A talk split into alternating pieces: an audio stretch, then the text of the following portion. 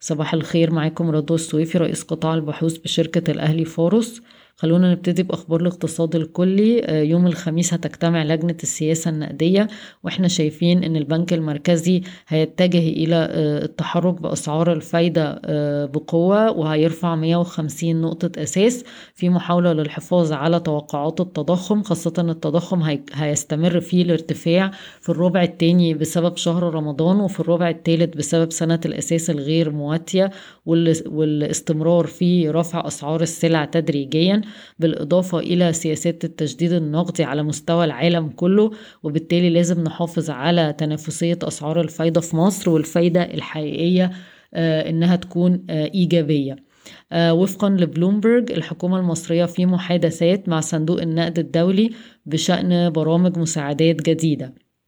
قررت الحكومة رفع أسعار اسطوانات آه، غاز البيوتين المنزلية والتجارية بنسبة 7% ودعا وزير البترول شركات النفط إلى الإسراع بتطوير الحقول المكتشفة وضخ مزيد من الاستثمارات في القطاع للاستفادة من الزيادة العالمية في أسعار الغاز والنفط.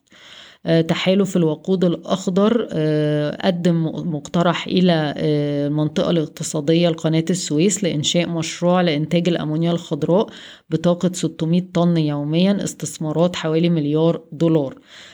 نروح لأخبار الاستحواذات لأن في أخبار كتيرة هناك. بنك أبو ظبي الأول في مناقشات للاستحواذ بالكامل على شركة GB Lease بس ما فيش أي كلام على قيمة الصفقة أو تفاصيل محددة. بفكركم إن GB Lease عندها حصة سوقية تقريبا من خلال محفظتها حوالي آه، تسعة في المية وهي بتمثل واحد وعشرين في المية من إجمالي محفظة GB Capital اللي هي أصلا ستاشر وستة من عشرة مليار جنيه.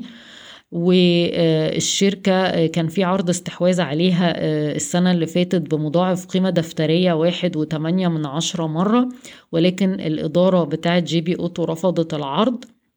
وكمان إن الشركة آه، بفكركم إن GB Auto برضو بتفكر إن هي تبيع حصة في MNT حالا. آه القيمة الدفترية الإجمالي شركة GB Capital GB Capital أربعة وسبعة من عشرة مليار جنيه مصري في نهاية عام عشرين واحد وعشرين.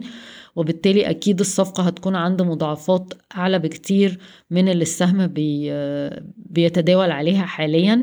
سهم GB Auto بيتم تداوله عند آه، مضاعف آه، ربحية آه، لعام عشرين اتنين وعشرين تلاتة ونص مرة آه، برضو بالنسبة للاستحواذات إحنا بنتكلم إن المستثمر السعودي محمد بن عبد الله آه، بيفكر يبيع حصته الغير مباشرة في جهينة اللي هي تقريبا 6% هو حصته 12.5% آه، في Pharon Company for Investments اللي هي بتمتلك تقريبا 50% من جهينة وهو بيفكر يبيعها. وبرضو كان لسه في شركة قطرية استحوذت على حصة في جهينة وبالتالي واضح إن في اهتمام بالاستحواذ على حصص في الشركة.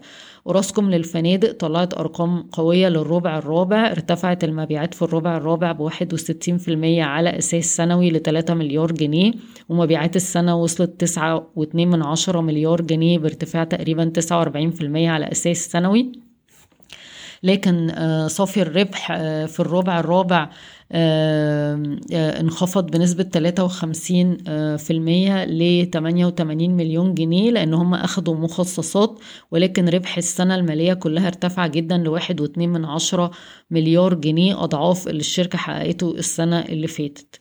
طيب وفقا كمان للإفصاح بتاع الشركة مفيش وجود تأثير آه، يذكر آه، على الأداء التشغيلي للفنادق آه، بسبب الحرب الروسية الأوكرانية لأن المصريين بيمثلوا 50% من الإشغال وكمان معظم الأجانب اللي في الجونة من دول أوروبا الغربية.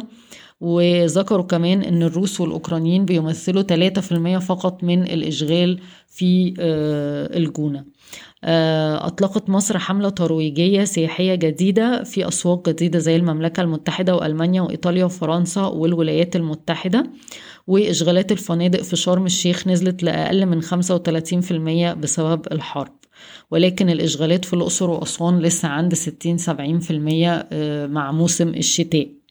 طيب خبر يخص المعامل إن المملكة المتحدة خلاص آه لم يعد المسافرين من أي دولة اللي هيوصلوا المملكة المتحدة مش مطلوب منهم أي PCR test ولا أي أوراق. وبرضو كندا نفس القصة وده بفكركم إن ده معناه إن دي بداية وبقية الدول هتطبق نفس آه النظام. وبالتالي بالنسبة للمعامل هتفقد جزء كبير من آه، عوائد ال PCR testing بشكل كبير اللي هي كانت آه، عاملة تضخيم للإيرادات والهوامش بالنسبة للمعامل في 2021 طيب المقاولين العرب بتقول إنها تستأنف آه، أنشطتها في ليبيا باستثمارات 120 مليون دولار. لو ده فعلا حصل طبعا هيكون إيجابي عشان ده معناه إن هيكون في مشروعات كتيرة هيتم البدء فيها في ليبيا وده هيكون إيجابي ساعتها لأوراسكوم والسويدي.